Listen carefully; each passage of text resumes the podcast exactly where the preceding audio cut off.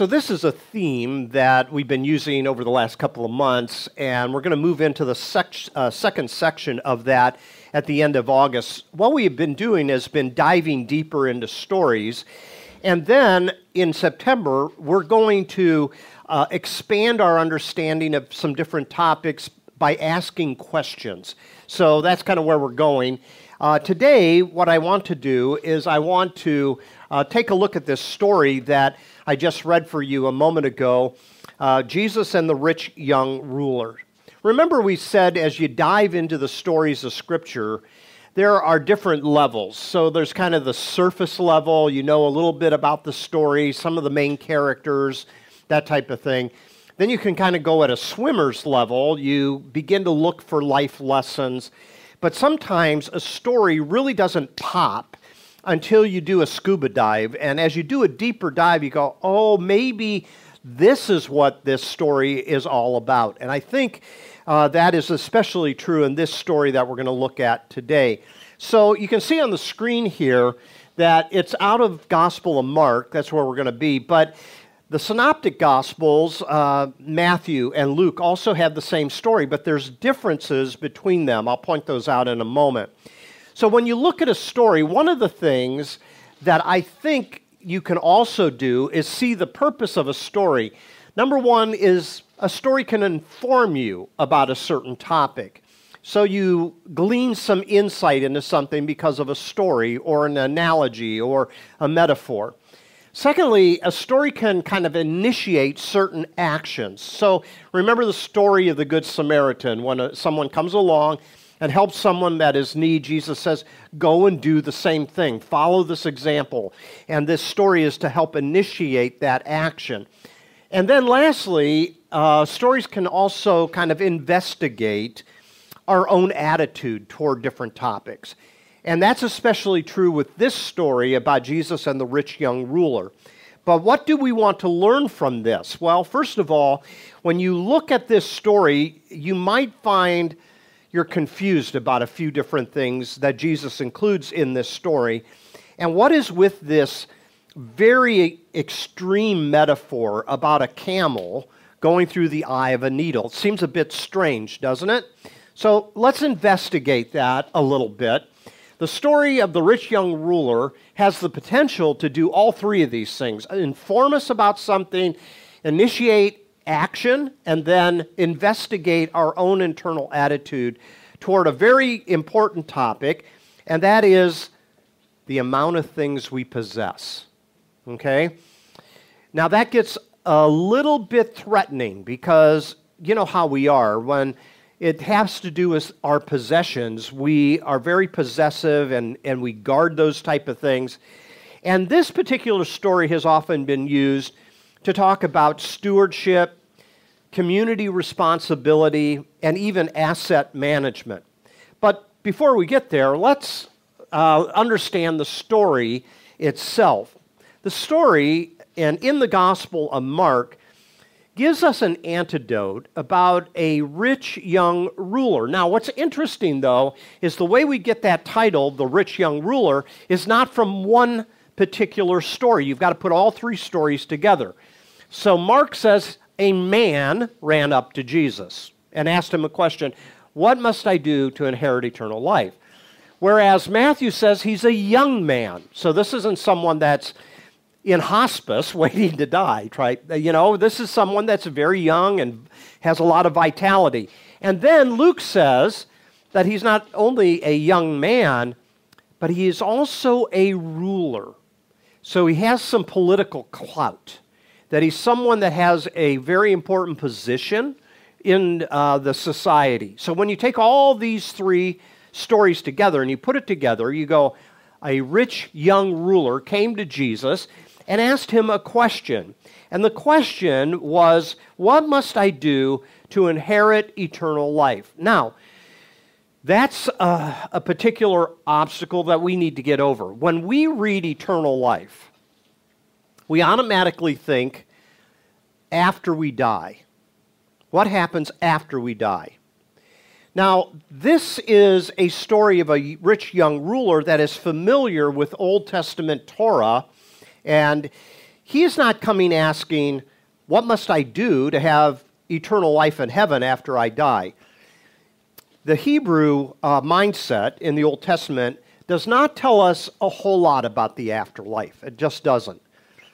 For them, eternal life has to do with the life of the ages to come. That's a better way of kind of describing eternal life. The life of the ages to come. What will the future look like? How can I be in a position where uh, I am able to obtain the best life possible in the ages to come? So that's the first thing we need to get over. The other thing is, Jesus automatically goes back to the Ten Commandments. And he says, Well, have you been doing these things? You know the commandments don't murder, don't commit adultery, don't steal, don't get false testimony, don't defraud, and honor your father and mother. Now, if you look at the Ten Commandments in Exodus chapter 20, the first five commandments talk about our uh, vertical relationship with God. The last five commandments have to do with our horizontal relationship with other people. Okay? So Jesus doesn't mention the first part of the Ten Commandments, also called the Decalogue. What he is talking about is the horizontal. How do we get along with each other? How do we treat each other? that type of thing, okay? So he says, here's what I want you to, to do do these things. Don't murder, that's obvious. Don't commit adultery. Don't steal. Don't give false testimony. But then Jesus changes something. In the Ten Commandments in the book of Exodus, it says, do not covet. Jesus changes that to say, do not defraud. That's interesting change. So, why does Jesus make this change?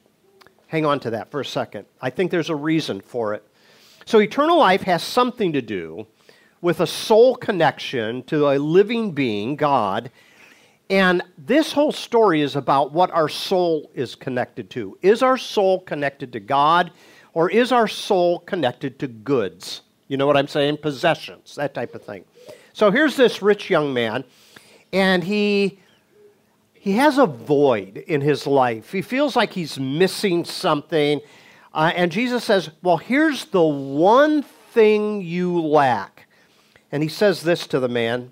He says, and I love the way verse 21 says, Jesus looked at him and loved him. It doesn't say Jesus is criticizing him. He's just is saying, here's the one thing that you lack.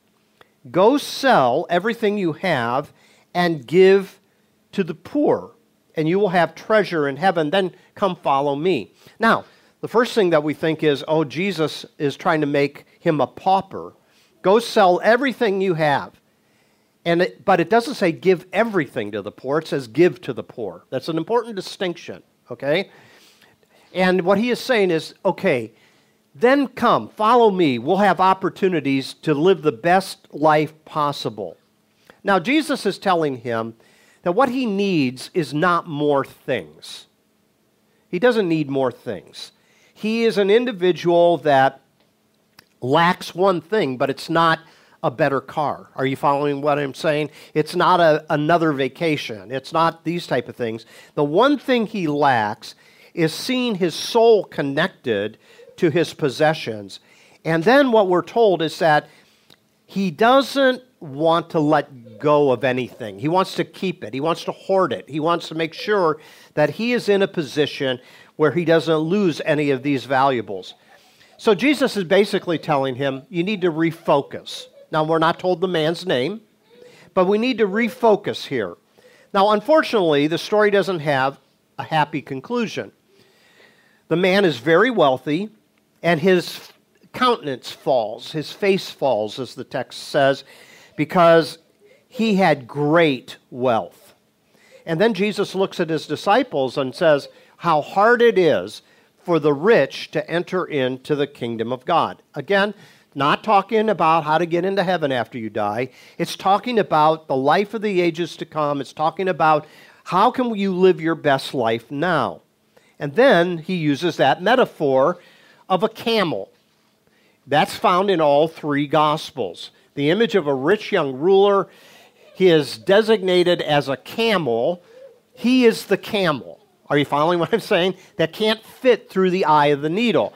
So the questioner wants to know what's required for eternal life, and he has everything that he needs to live the best life possible, but he doesn't want to loosen his grip on what he has. Now, Jesus says, give to the poor. Uh, he's not saying basically liquidate everything so that you become a monk.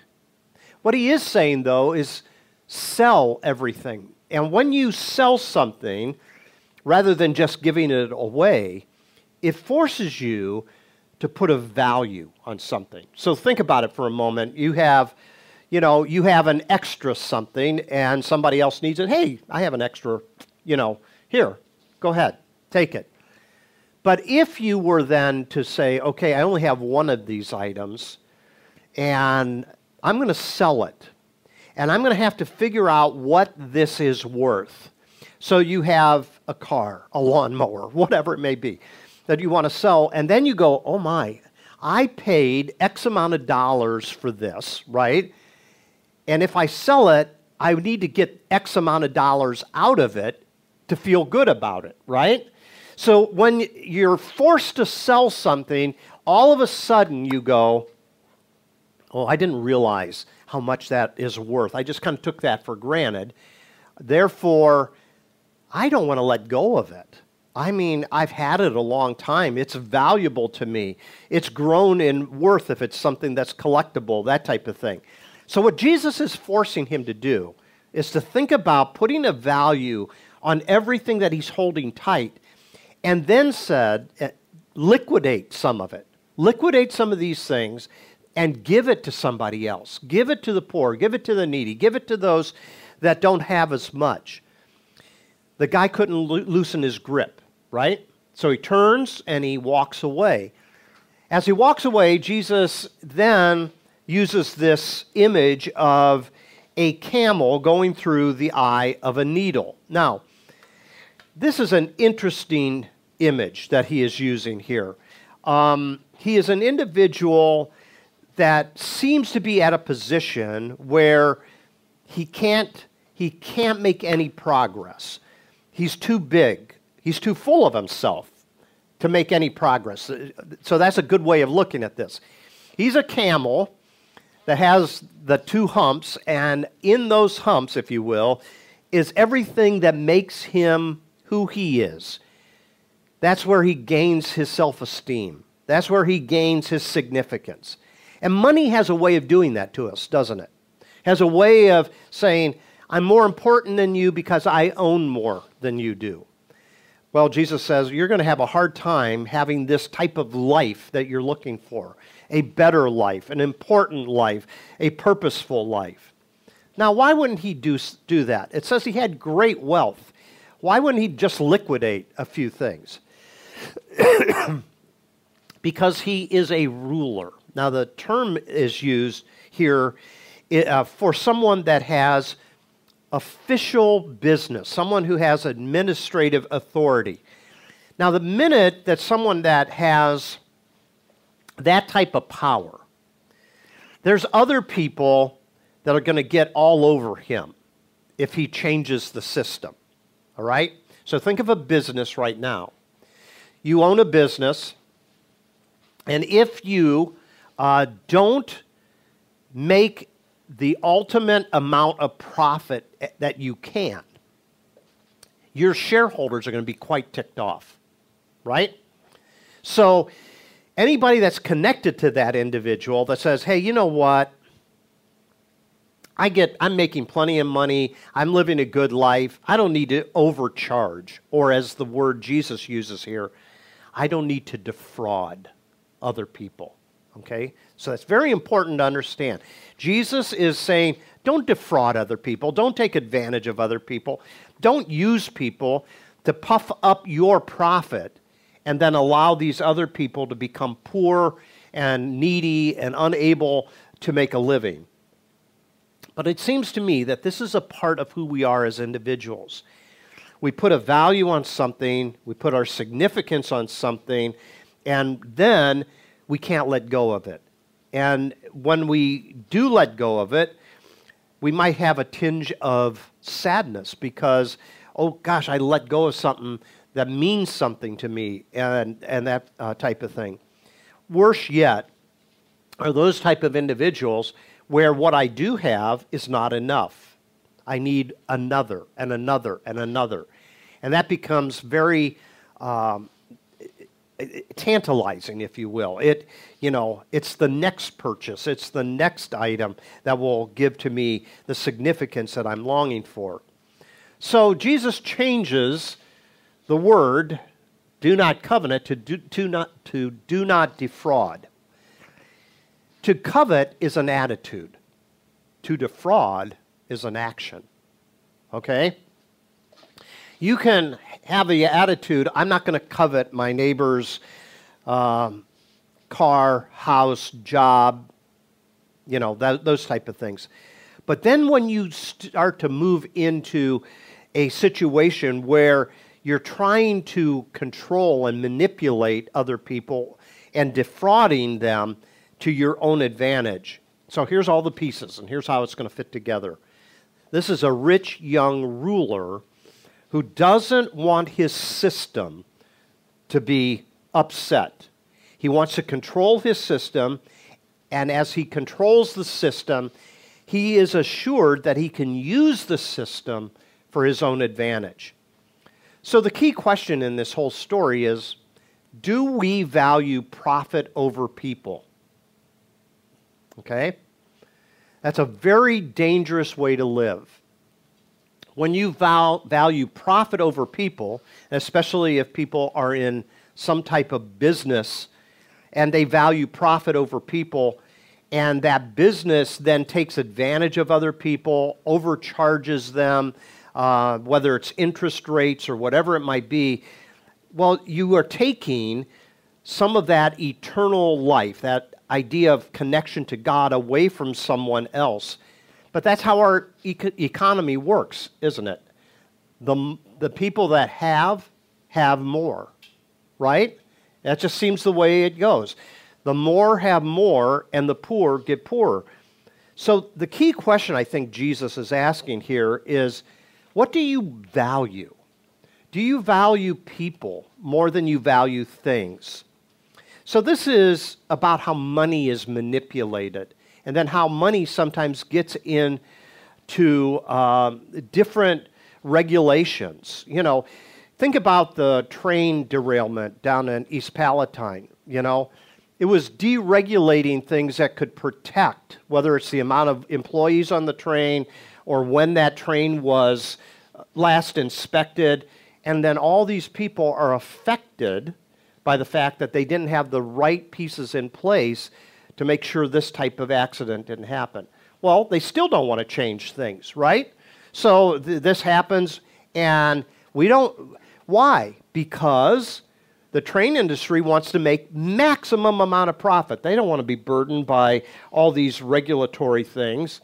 But every time a train goes down the tracks without good oversight, another wreck and another spill can happen. You see? You're, you're putting profit over people. And when you do, uh, when you look and see how much profit is being taken in by that com- uh, company, you kind of go, well, how much is enough? Well, we made a billion dollars in profit. Well, isn't that enough? No, no, we can make $2 billion in profit if we didn't have to pay for this or that, right? So see, Jesus doesn't just tell these stories out of the blue for no reason. The stories are connected to real life, and the real life situation is that money seems to be that which holds us back. It seems to be that which has its claws in us.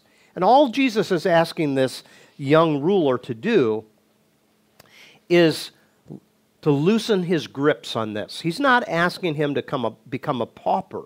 However, the text goes on and tells us how the disciples reacted. So let me read that again. The disciples were even more amazed and said to each other, Who then can be saved? Who is the one that can actually attain this kind of life? He says to them, With man, this is impossible, but not with God. All things are possible with God. In other words, the type of life that you're looking for is possible even as you loosen your grip on those uh, things that give to you what you think is a good life. And then Peter speaks up. Peter always has the ability to make the comment that we are all thinking, right? He opens his mouth, and here's what he says We have left everything to follow you. He, they walked from the fishing, away from the fishing business. And Jesus said, No one who has left home or brother, sister, mother, father, children, or fields, or in this case, boats, you know, because most of them were fishermen, will fail to receive a hundred times as much in this present age and then into the age to come. In other words, Peter, trust me. You made a commitment, and I know it's a, it's a, a huge commitment and it's very costly in your mind. But, Peter, it will be worth it. Trust me. In the end, it will be worth it. So, this very strange story is one that I think has the power to upset all of us because it has the ability to, for us to investigate our own attitude toward things. So, just kind of a side note here before I uh, end the message. Is Jesus actually talking about a camel here? Well, in Aramaic, which is the language Jesus spoke, the word that is close to a camel is a rope, like a thick rope. So scholars, they kind of debate on is Jesus talking about a camel or is he talking about a rope? Because they're uh, very closely uh, spelled. So uh, camelon versus camelon, right? But I think either way, whether you're talking about a camel or whether you're talking about a rope, it's, the difficulty is still the same to get through an eye of the needle. That, that's the main point. But I like the image of the camel because it really spices the story up, right? Uh, okay. Uh, and wealth has this curious effect on the human heart. Money and possessions are, so, uh, are um, sources of social injustices. I think that's what Jesus is getting at in this story where money is taking advantage of other people and using this idiom of a camel in the eye of the needle is a way of speaking about using your position. And this young man here had the ability to kind of control uh, the masses through regulations and other things like that. So, money and possessions are gifts that are given to us uh, from God and we get those resources through hard work. Um, the Bible never says money is bad. What it does say is that the roots of all kinds of evil is found in money. But it, money itself is not a bad thing. Uh, we don't see any prohibitions in the scripture about earning, using, and saving. Where we do see cautions are things like Proverbs 21:20, where um, the writer says this. He says that the wise store up choice food and olive oil, but fools gulp theirs down. In other words, the proverb is saying it's so easy just to consume, consume, consume, but the wise know how to save, know how to plan, know how to budget. Does that make sense to everybody? Okay. So wealth is a ferocious master, but it can be an excellent servant. And um, I think when money is mismanaged long enough, uh, it distorts the gifts that God gives to us. Remember Psalm 24, verse 1, that we began the service with. The earth is the Lord's and everything in it. And God has given us those things to be able to be uh, gifts that are enjoyed. So, as I close here this morning, I, here's what I think the, the, the idea is. The point of the story is inviting us to a serious consideration of the ways in which our society engages or disengages the power of money for social responsibility. Two, eternal life has the idea of alignment with our, our life with uh, the existence of God's life.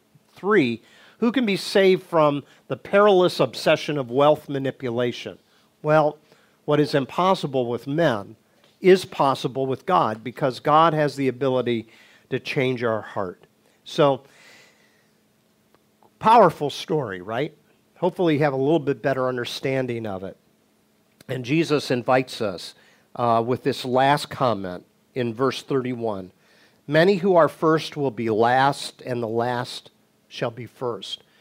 Think about that in relationship to money. Those who had it lose it. Think about athletes and others who have, excuse me, millions and millions of dollars. And by the time they're done with their career, they don't have a penny left, right?